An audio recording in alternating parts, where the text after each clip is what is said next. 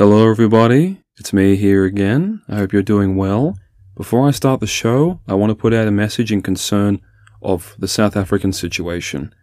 I want you to go watch a video for me if you can. Before this, after this, doesn't matter.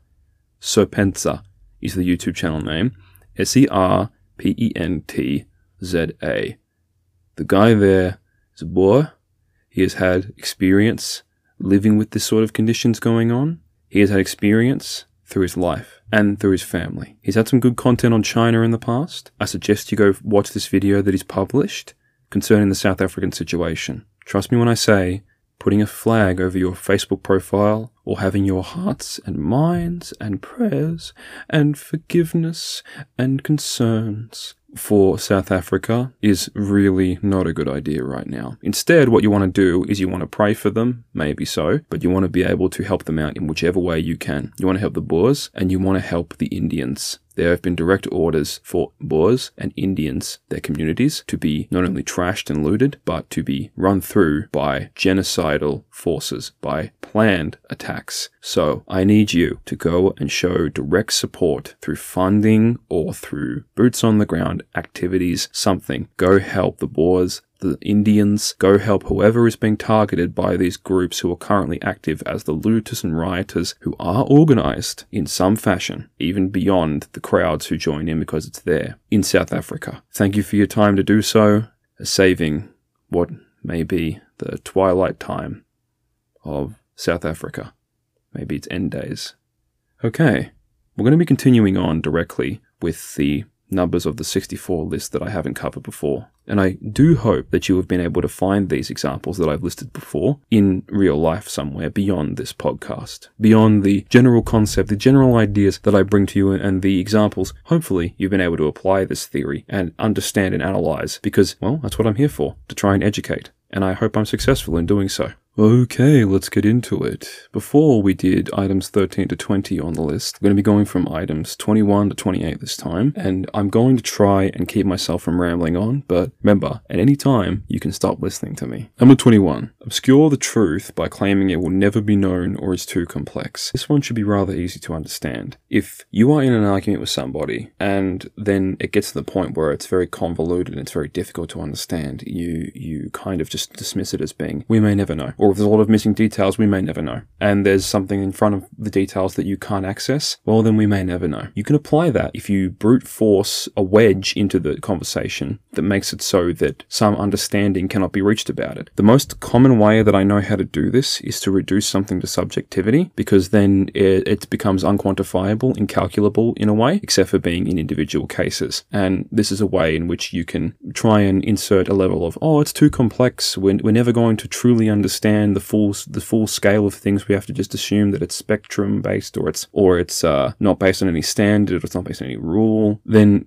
there's also omitting details. Like you can also omit details prior to the argument or during the argument that make it so that you have no link between details. And then there is also the complexity of things, which you can kind of make more complex than they, than you need to. There's a lot of topics that you can get into, and if you word them a certain way, you can make them a lot more complex than if you just word them a more simple way. A way to introduce a level of complexity is that you deny the simplicity of dividing it into sets or subsets or categories jumble up the categories, put Venn diagrams up, and then link the two commonalities between them, and then try to base it as if you have to have it so that it's either absolutely contained or it's nothing. And that is the premise of your argument necessarily. That doesn't have to be the truth of the thing, but that's what you posit. And then what we have to get into is considerations of where does the buck stop? Where, where, where is the end? Where is that zero zero point? Because there's crossovers with a lot of things. This one is particularly nasty because it can be the result of a powerful agency or powerful group purposefully making things more difficult than they are to understand, purposefully conveying the information to learn it in a more difficult way than they should understand, like with Common Core, where things are made to be much more complex in terms of learning and understanding than they should be. And sometimes it becomes a case of,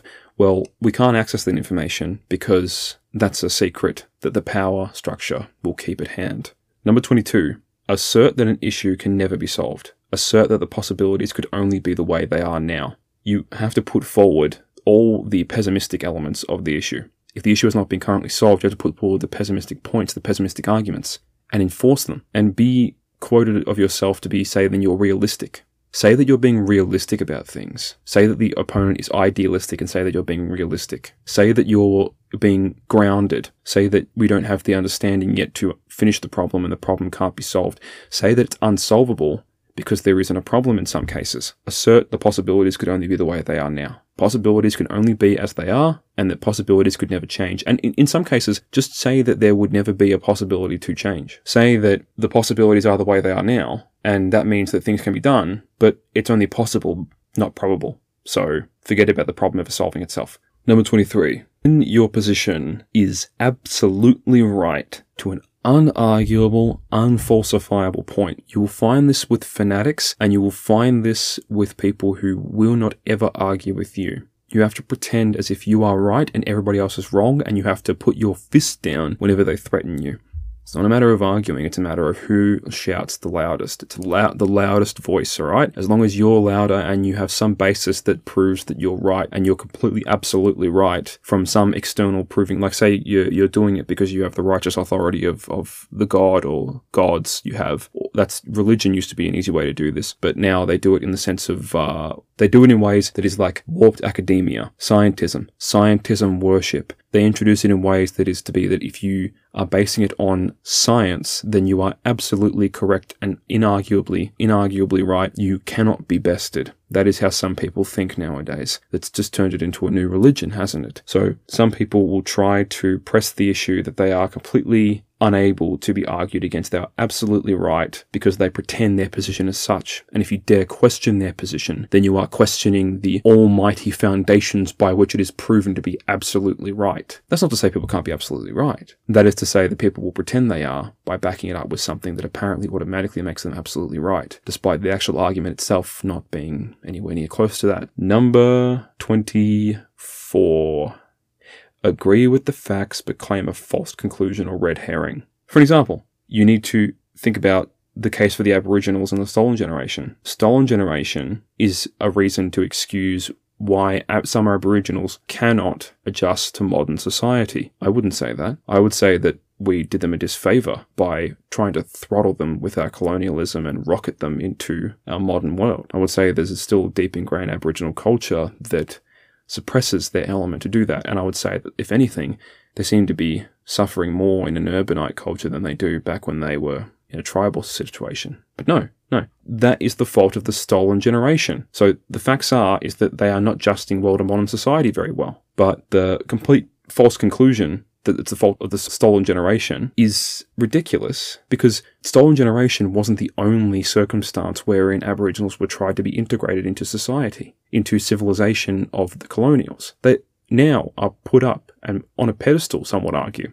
And we also have the problem, as a, as a side tangent, of Aboriginals being represented by people who are half castes or people who are so diminished or even questionably Aboriginal at all. You have all these people who are going up and being representatives of Aboriginals who aren't actually Aboriginal from the look of it. Like, you, you look at them and you say there's no bloody way that they're an Aboriginal. If they are, they're like 164th Aboriginal. Who are they to claim my ancestry and be my representative? Hmm? It's a bit insulting, I would think. But anyway, sorry for getting political. This point of agreeing with the facts but claiming a false conclusion or red herring is very potent because there are some very intelligent people throughout history who've been able to analyze things acutely. There's, there's, a meme about this with Patrick Star. It's got a picture of Patrick Star, him analyzing things in a scientific fashion, and, and then the next picture is him beating down a piece of computer when he's talking about technology, right? So that's analyzing the problem versus providing a solution. That's a problem with people. It's called the critic's problem. Critics can be very analytical and very understanding about the problems therein of a system, something that they're criticizing, some sort of content or work they're criticizing, right? But when they're asked to provide an alternative, when they're asked to provide a better option, then they don't. They can't. They are not capable of doing so, and they prove to be the case, right? So sometimes they will do something that is on purpose. People who do this, they will claim that there is this conclusion to be had in order to go in that way. People can do this maliciously, and they do it knowing that it will screw up, and it won't be the way that which they project it. It will be, in fact, another way which gives them power. Think about that, okay? And all the while that they're claiming this, that they, they have these wonderful solutions for you, they're able to sit up there on their ivory tower when you complain about the shit show that has come of this, and they're able to say, well, why aren't you so grateful for all the things we've done for you? That maybe they're your freedom fighters, maybe they're your revolutionaries. In reality, they've just fucked everyone over, and they and the working man or the class man who didn't understand how this works, who's following these convoluted intellectuals in their crusade against the people who were supposedly oppressing them, then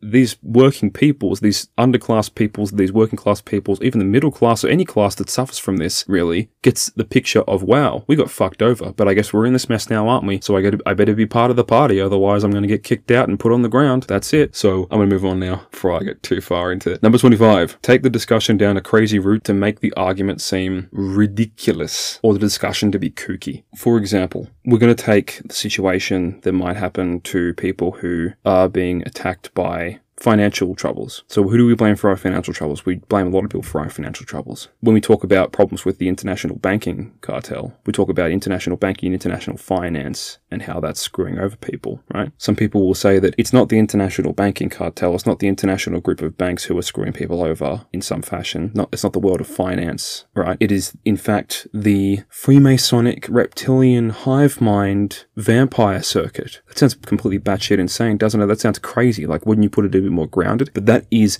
how this is like they they, they turn it into an Alex Jones type play on things. A David Icke, Icke a David I C K E, I believe was his name. Anyway, look, they turn it into some batshit insane stuff. All right, and being batshit insane, people start to ignore it, and it becomes unappealing towards the majority of people because it just looks like another conspiracy theory. And this is the kind of reason why the conspiracy theorists are seen as idiots and seen as far fetched because everyone always associates them with talking about the reptilian Freemason. Huh? Of mind, right? So that's why people associate with them with idiots and far fetched because people end up with these sort of conspiracy theories being put out there that I would argue a lot of the time are completely constructed in order to make the people who were making the original theory that it was based off of look like an idiot, look like they're completely loony, that they're schizophrenic, that they're psychotic, or that they don't understand what they're talking about, trying to make up shit because they don't understand it. Is used as a discrediting tool, and it is used for making false conspiracy theories that are supposed to throw flack through the criticisms by proxy to the original theory that it's based on, and it is something that can really then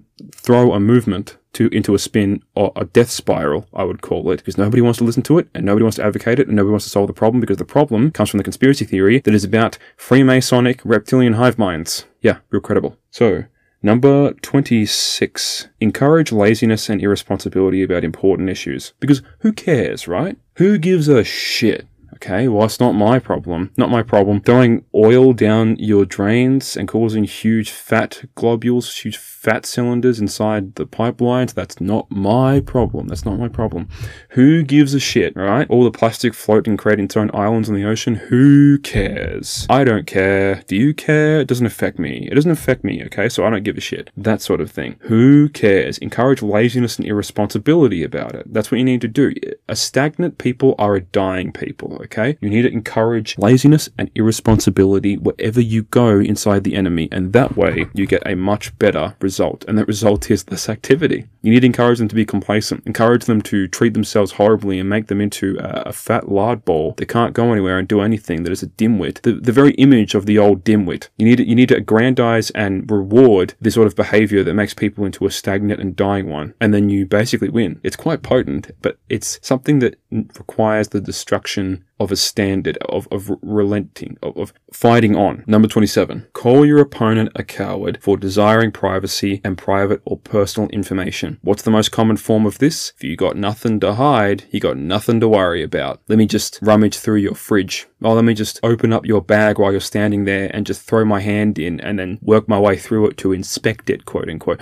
If you've got nothing to hide, you've got nothing to worry about. I need to pull you over on the side of the road and I need to check your vehicle if you're harboring any illegals, any drugs, illegal substances, any illegal materials, or if you don't have a license, if you don't have an ID, if you don't have any form of registration of the car or ownership of the car, if you have anybody or anything in there you shouldn't have, I need to know if you have that. So yeah, you get the point. This also applies when it comes to you're not wanting to reveal any personal or private information which may make you look like a quote unquote suspicious individual. Yeah, you get what I mean by that. They'll call you a coward because you won't dare show your face. You won't dare bring out what you've been doing and who you've been talking to. You're a coward. You won't dare share those things with us, with me. You're a coward. Now we're going to move on to number 28. Number 28. Sell a batshit insane idea in the midst of desperation, when desperation has come, when people are on their wits' end or when they're on their last legs. You need to sell them a batshit insane idea, and through that, you must bring chaos and disorder. You need to bring a situation where from it, either you arise power through the chaotic agents doing your work, such as uh, a mass violent rebellion, or you gain power because you have corrupted the very basis of your opponents.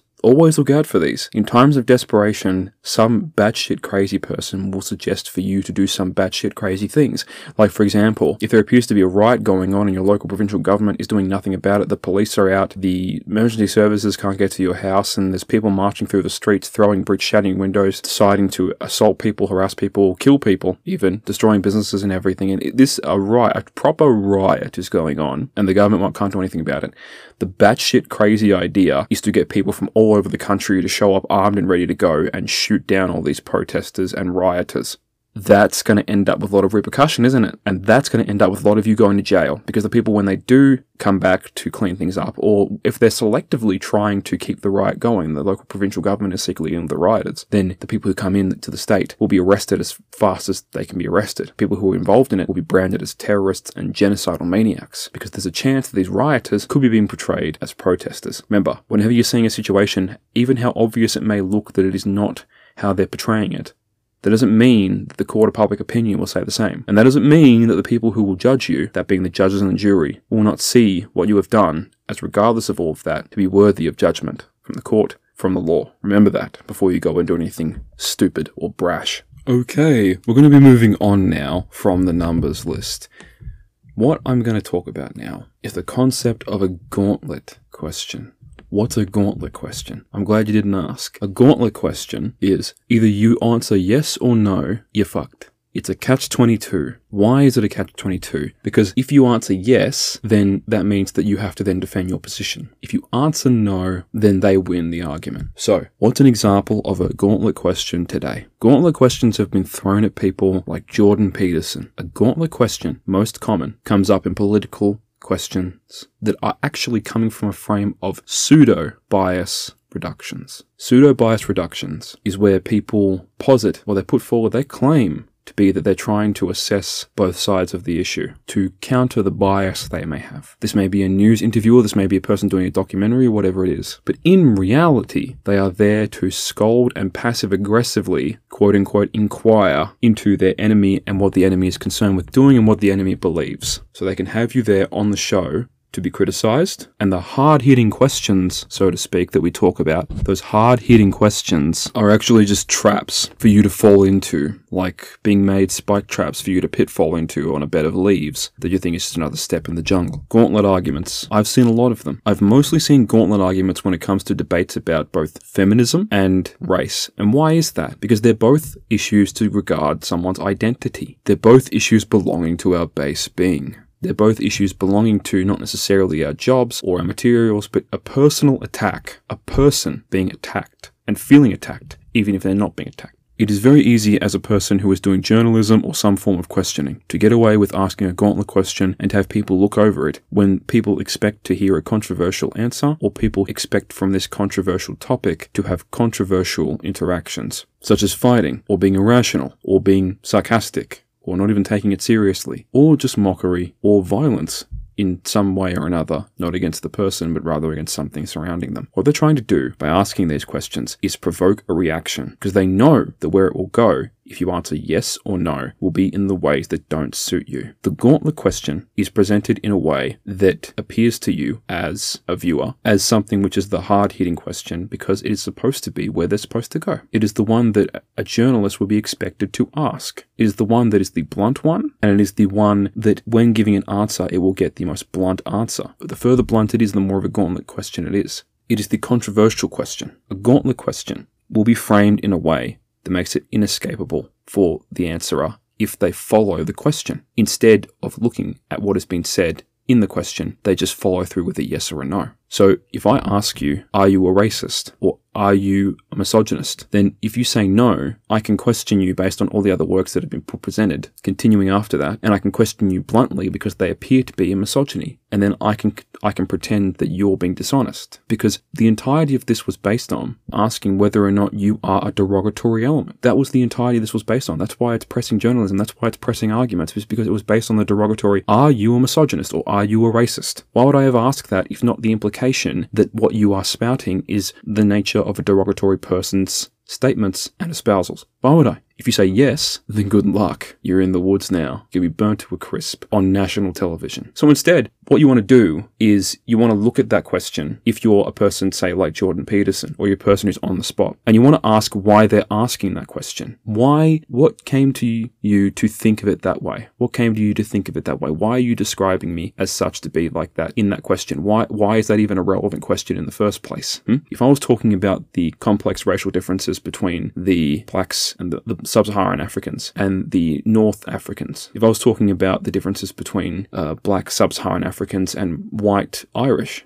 when they ask me, Are you a racist? Why is that even in the conversation? Why is it there? What's the point in asking that? Nothing to do with talking about the racial differences necessarily. It's to do with discrimination against races based on their race. It's, to, it's not to do with the racial differences. If I started talking about the capacity for men and women to do a job, then what are they going to say? Like, are you a misogynist? Well, why are you asking me that question? Oh, well, I'm just asking a question. No, no, no. Why did you ask me that question? What does that word, that derogatory term, which is recognized as derogatory because people see it as a basic, a basic idea of society's politics as being a derogatory thing. And I know you meant it in a way that meant derogatory by what content that language is being used in, that context. Why are you asking me that? So this is how you avoid the gauntlet argument. Because again, if you say, yes, I'm a misogynist, well, then you're in the, you're in the fucking woods now, aren't you? Good luck. The wolves are coming after you. If you say no, then they go back and say, but you just said what X, Y, and Z. And this, and this has been shown to be, this been shown to be rebutted by this person who's, an, who's anti-misogynist or anti-racist. It's a trap. It's a trap to get you to be in this continual cycle of questions they will ask afterwards, or it's a trap to put you in their little framework of how this how people are supposed to see you. Your little framework that they put you in, like a picture, a photograph in time. But no.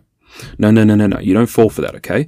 Gauntlet arguments, you look past them. You ask the interviewer, why are you asking me that? Okay. If it's a particularly topical, but also derogatory or controversial thing that they're asking whether or not you are that, ask them why they're asking you that. And if they say, oh, I'm just curious, say, why are you curious? Why are you curious that I'm that? What does what I'm saying have to do with that? Oh, you can obviously see. No, I can't obviously see. Tell me, what about that is racist or misogynist or whatever it is? Hmm? You tell me. What, what about that is that? And then you're interviewing the interviewer and the power has been shifted. Something uncomfortable to talk about, which I maybe have featured in this podcast, is the amount of swearing that people are comfortable with today. Swearing. The great worry of parents everywhere. We swear quite a bit. Why why is swearing more common? Well, we know because language and casual encounters became more popular, more wanted, more common as time went on, right? The liberation of speech, you could call it. Swearing. I've been using a lot of it in this podcast recently this episode. The thing with swearing, and what gets me about it, is that you can find it by a pattern in people's speech politically. And the pattern that I find in it is that it's used often in an incessantly useless way. It's used for merely the fact of its presence rather than its content. You didn't need to word it as being fucking or shit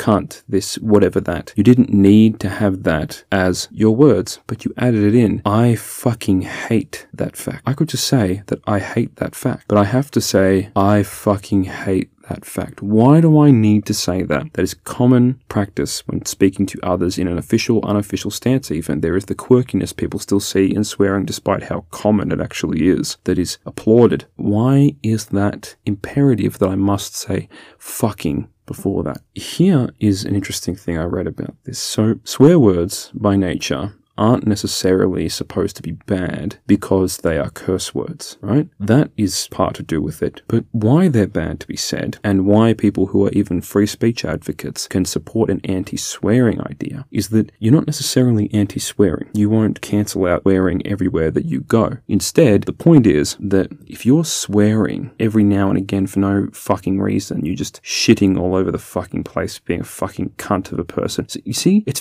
very toxic and very nasty and it doesn't sound right. What is wrong there is that I'm just inserting words instead of saying it's fucking shit and you're a cunt for using it. I could just say that it's toxic and nasty and you are an unreputable person for using it. You, you are a bad person for doing it. Swearing replaces important communication. Swearing becomes a habit, a bad habit. Swearing is done when you want to fit of rage or a fit of anger or something that is something that has made you excited, something that has made you focused. It is even overly joyed or in ecstasy, arousal in general. It means that you are stimulated and you need to get it out in the form of a word that you wouldn't use otherwise. You could have said lamb, you could have said cheese, you could have said any other word, but you said the word, oh, fuck, because that was the first word that came to mind. It's a curse word, it's harsh. Slotting curse words in like you slot yourself in during a sexual encounter, is how language gets fucked, so to speak. Because instead of slotting things in like a word you're supposed to use, right? You slot in a swear word. I am fully aware that I am speaking very strangely right now, but I'm trying to make the point. When you put the word fuck in where it didn't need to be, you've fucked your sentence. When you put swear words in there, people think that you've made a serious change.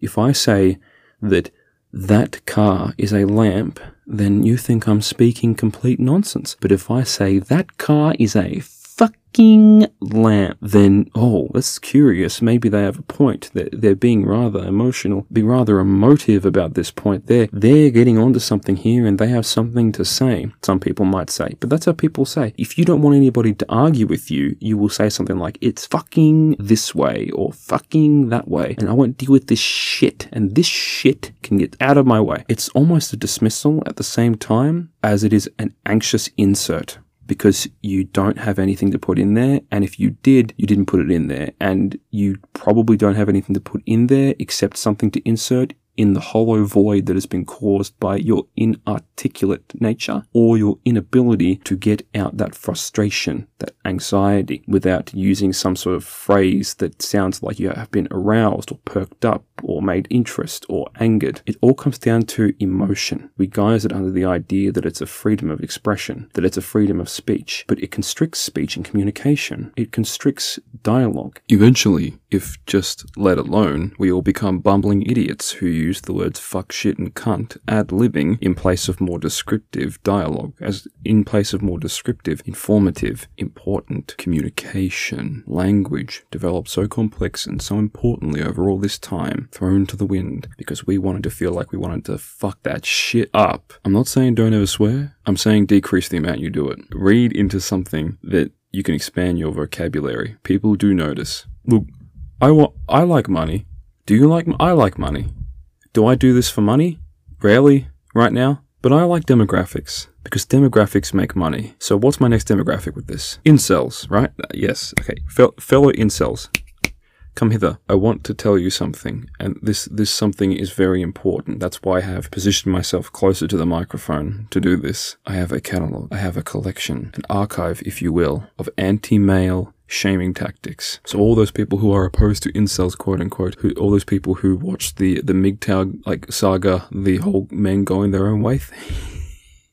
the whole men going their own way thing. I'm I'm gonna I'm to market them for a moment so you just sit back, relax, and you enjoy because I, I have here, I have here a chart, a very important one, which applies the charges of anti-male shaming tactics. And I'm going to give a brief rundown what they are. So let me just uh, prop this up in MS Paint and uh, let's see if I can circle these, keep track of what I'm talking about. So, so, so, so, here we go. Start charge code red. What's code? So this is done by codes. All right. So code red is the charge of irascibility. The target is accused of having anger management issues. Whatever negative emotions he has are assumed to be unjustifiable. So this is so what you'll be told is like you're bitter. You need to get over your anger at women. You're so negative. So the response that you're supposed to have to this is anger is a legitimate emotion in the face of injustice. It is important to remember that passive acceptance of evil is not a virtue. Now that I'm actually reading this, uh, yeah, I thought this would be like joke material, but this is, uh, that's good advice. Alright. Charge of cowardice. Code yellow. The target is accused of having an unjustifiable fear of interaction with women. Some examples. You need to get over your fear. Step up and take a chance like a man. You're afraid of a strong woman. So the response is supposed to be, it is important to remember that there is a difference between bravery and stupidity. Yes, there is. The only risks that reasonable people dare to take are calculated risk. But what if I'm bad at math?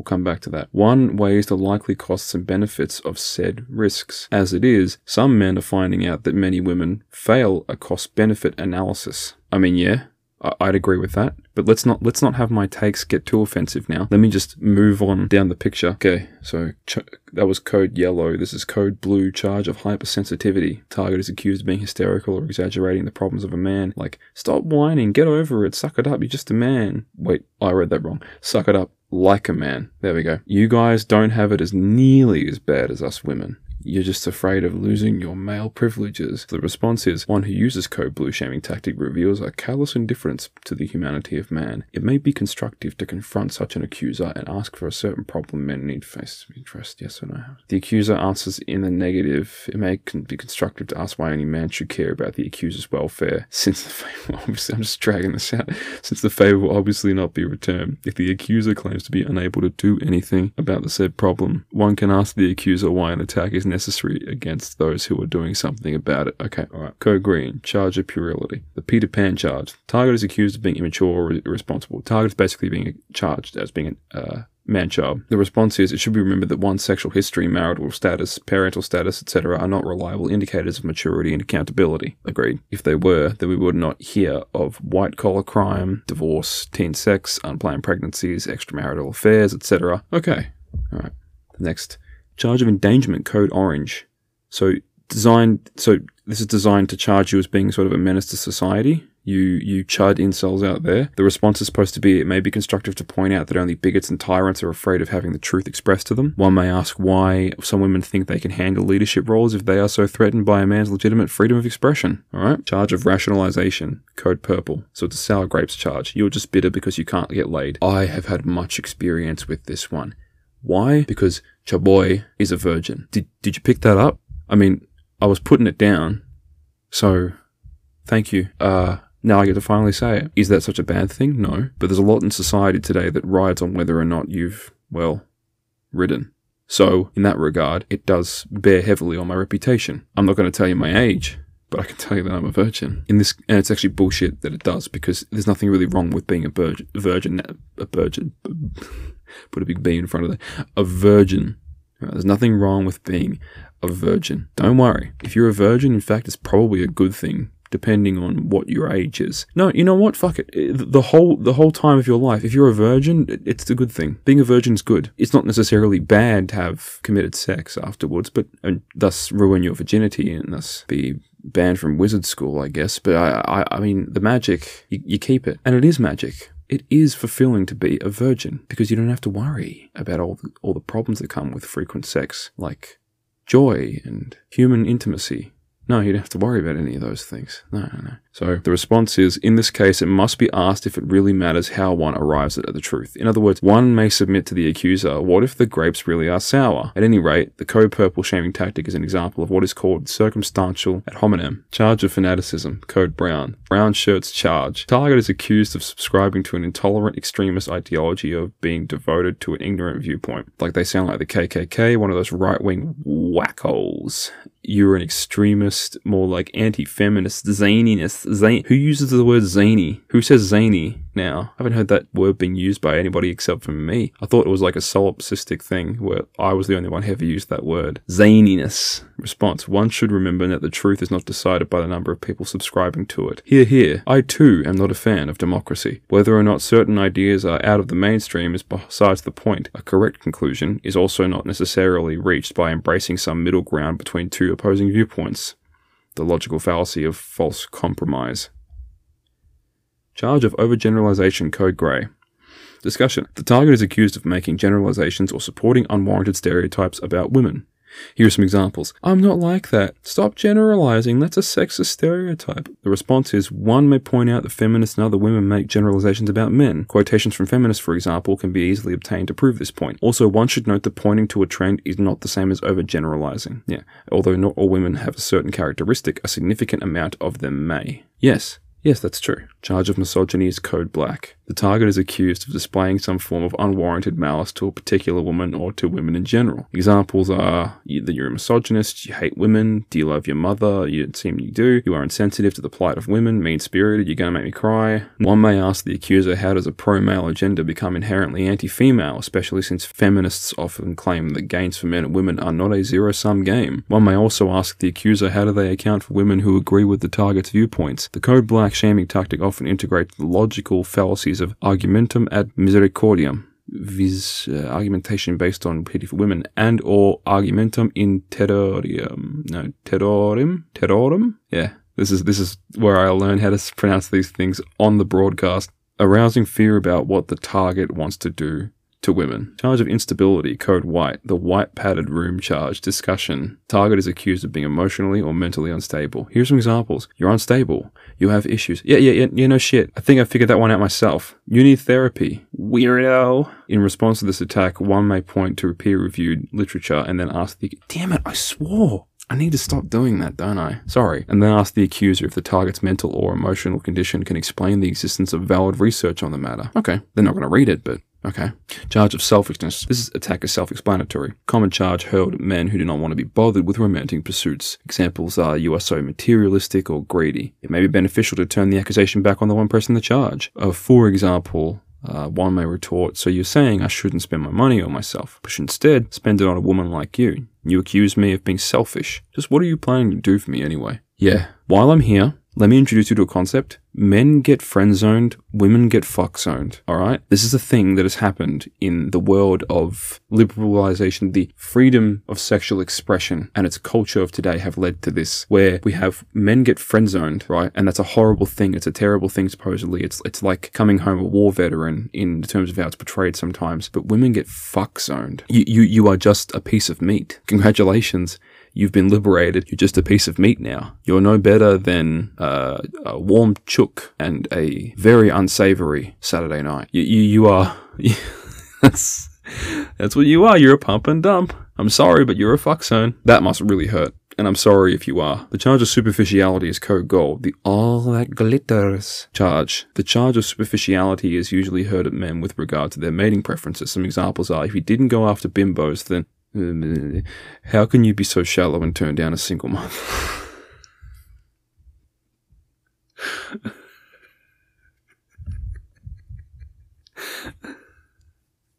I, I,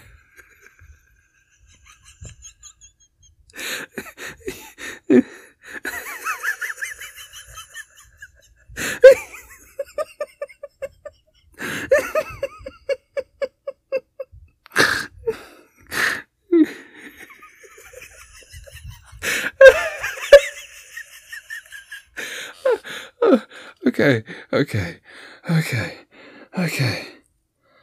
All right. On a timer here. Come on.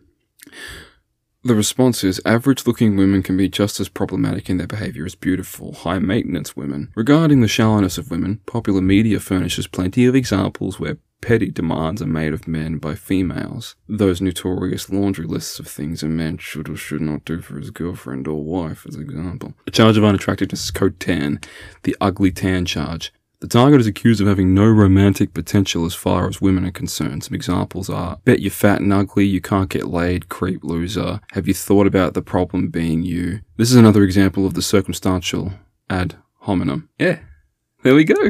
I'm learning. Yeah. All right. The target's romantic potential ultimately does not reflect on the merit of his arguments. Yeah. Okay. Here's the uh, charge of defeatism, the code maroon. So this shaming tactic is akin to the charge of irascibility and the charge of cowardice, and the accuser attacks the target's negative or guarded attitude about the situation. However, the focus is not so much on the target's anger or fear, but in the target's supposed attitude of resignation. Some examples are: Stop being so negative. You're so cynical. If you refuse to have relationships with women, then you're admitting defeat. Come on, men are doers, not quitters. The response is the charge of defeatism can be diffused by explaining that one is merely being realistic about a situation. Also, one can point out that asking men to just accept their mistreatment at the hands of women and society is the real attitude of the defeatist. Many men wish death upon me have not lost their resolve. Many have lost their patience. Code Pink, threat of withheld affection. Pink, whip. The target is admonished that his viewpoints or behavior will cause a woman to reject him as a mate. Some examples. No woman will marry you with that attitude. Creeps like you will never get laid. This is an example of logical fallacy argumentum ad baculum. The appeal to force. Baculum? Baculum? I think that is. Yeah. The accuser attempts to negate the validity of a position by pointing to some undesirable circumstance that will for anyone who takes said position. Really, the only way to deal with the pink whip is to realize that a man's happiness is, and worth is not based on his romantic conquests, including marriage. So there we go. This apparently comes from a Tumblr page, which I find to be ironic. It's uh, voice voice for men. Franklyno.tumblr.com. That's F R A N K L Y N O dot T U M B L R dot C O M. Just to clarify that up for you. And it's voice for men. A voice for men. Okay. So say you're like me kind of lazy, doesn't want to get a proper career education in politics, and just has all the time in the world to read or watch whatever they want, but say you don't want to read whatever you want. Say you want to get a good idea of what to watch. Films, entertainment that will entertain you and educate you, or at least give the artistic work, the substance behind it, some idea to you, will give of what its subject matter is talking about.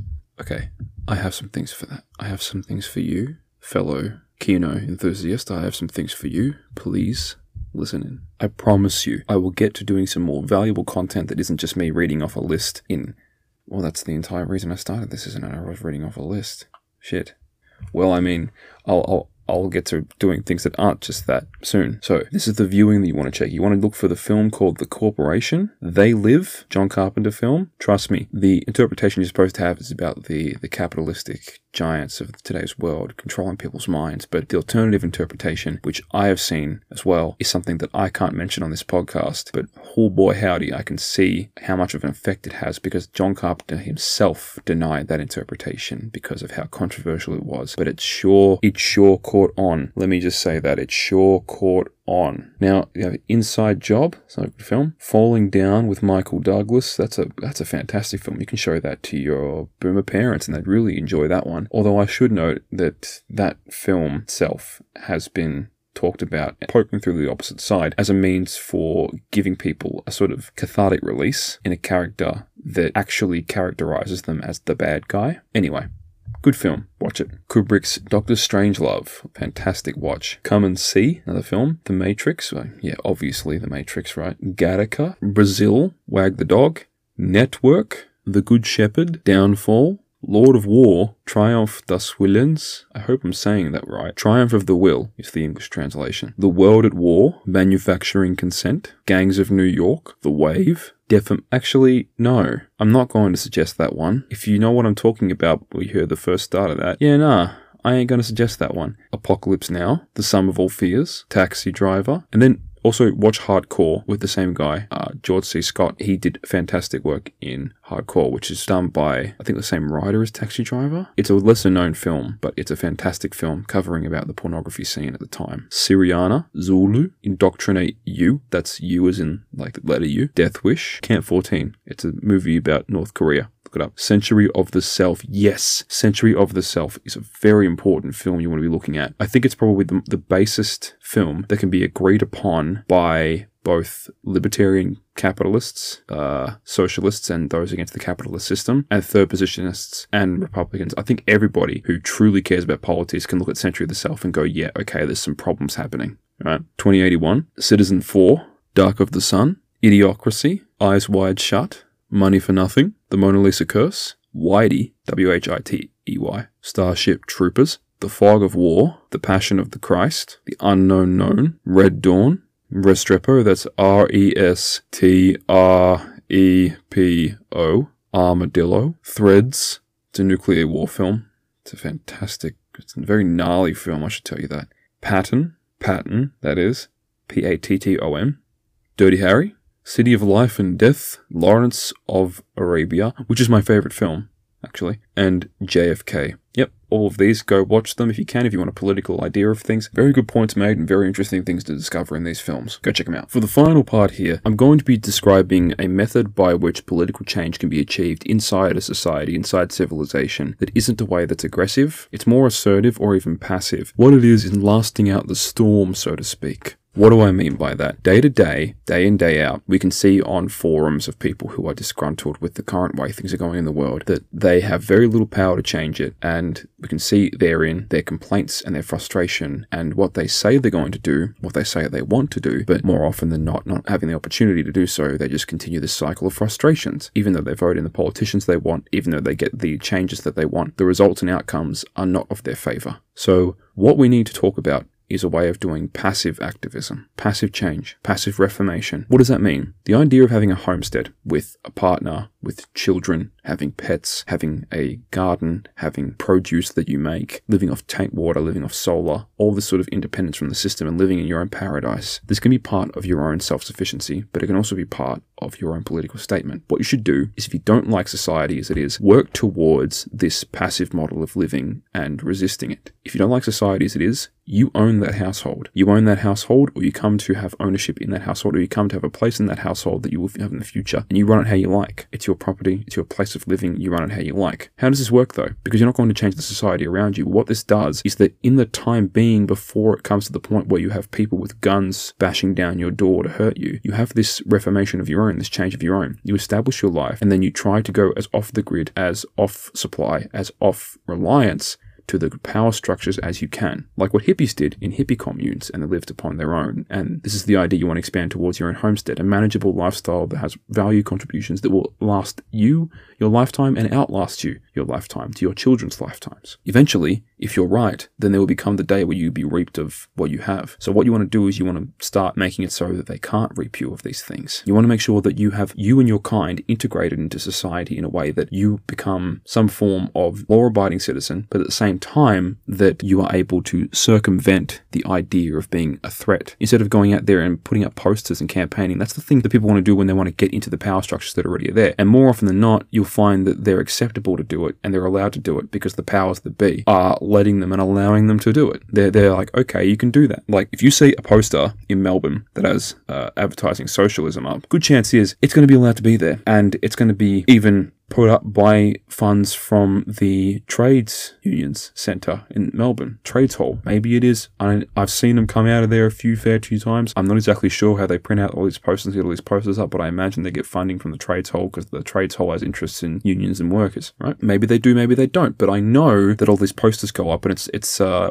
call it kosher. It's acceptable. It's it's uh, a given, right? If you put up a sign that talks about how you want to return to some form of reactionary civilization, how you want to become a third positionist fascist group, then your signs will be immediately not only torn down, but you will be almost hunted down and be questioned. Not press media, then maybe even the authorities for what you're trying to spread around. You're allowed to spread it around, I guess, but I know for a fact that if you poster in such aggression, like, say, the, I think it was the Atomwaffen Division. No, it was Antipodean Resistance, the Australian version of Atomwaffen Division. Yeah, they poster around and aggressively things, things like hang banners from highways, freeways. This is a stupid idea, alright? This just gets you and your group looking like you're a terror threat. You, you think you're so confident, and then you end up going up in hikes in the mountains. This is a stupid idea. Stop doing it, okay? Do that on your own private time as a group. Don't, don't put it out there to press people. Don't get it out there on release follow the model of passive activism in the way that you need to make your life better and you need to circumvent the challenges that are in front of you to start living completely off the reliance of the power structures that be. You need to if you need to work within society, you know, having a job and making a living and whatnot, you need to become the essential parts of it. You need to work as tradesmen. You need to work as people who do specialist jobs. You need to work as people who work in security. You need to work as people who work in high levels of positions of government or people who are in things like the defense sector, like protection in the signals directorate. This is just examples for Australia. It would be in America where you want to do this. You want to make sure that you are the people in the institutions. So when it comes your time to change things, you have been sitting there all along and you didn't have to say one word of your own propaganda to anyone. You were just there waiting for the time to act. That's what you want to do. If you have to participate, you become an essential element. You become a person who is very skilled, highly skilled, highly capable, and has themselves has themselves rooted in the way that they have themselves dug into the soil, sustaining it themselves there. You are like a weed to these people. If you be passive, you just live your life to the fullest, but you are extremely against them, politically speaking, but you run your own household, you are like a weed upon their garden. They can't stand to have you. So they're gonna come around at some point to poison you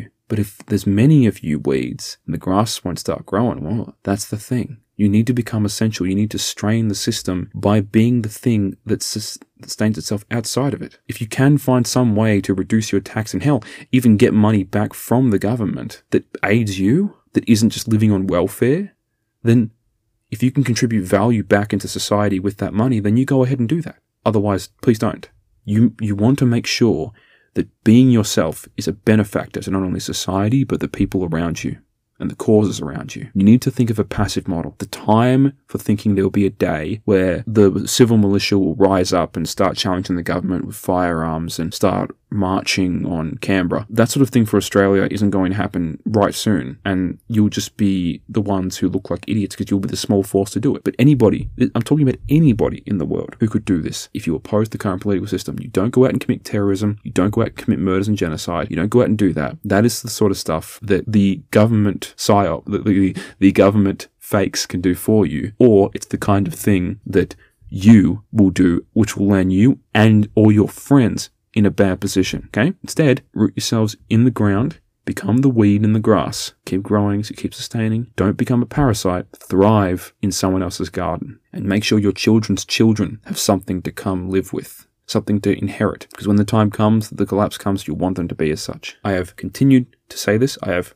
repeated myself, because I want you to get that through your skull. Stop going out there actively campaigning unless it is an essential issue that needs to be changed. A lot of people today think they have political power when in reality they don't. And a lot of people who will organize the rallies and organizations that are those people's employers are doing this because another power wants it done for theatre, for show. They want it done because they have other ulterior motives that not might not match you. If you're genuinely politically motivated, do passive action. Survive, perpetuate, become the essential. Okay, that's going to be that's going to be it. That's wrapping it up. I hope you enjoyed what I've put here today. Next time, we're going to be going through the same things, the same list of items, you know how it goes. Thank you very much for listening.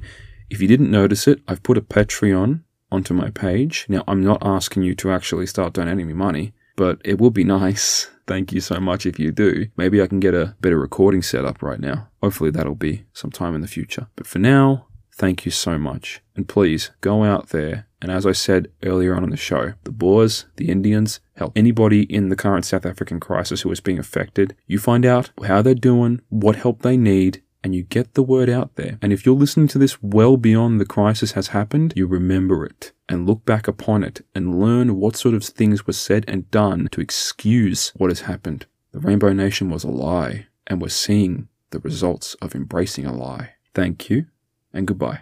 Oh, yeah, and one last thing. I highly encourage if you hear me swearing again, make a swear count because that will be the amount that someday I hope to redeem myself for. How am I going to redeem myself? We'll see.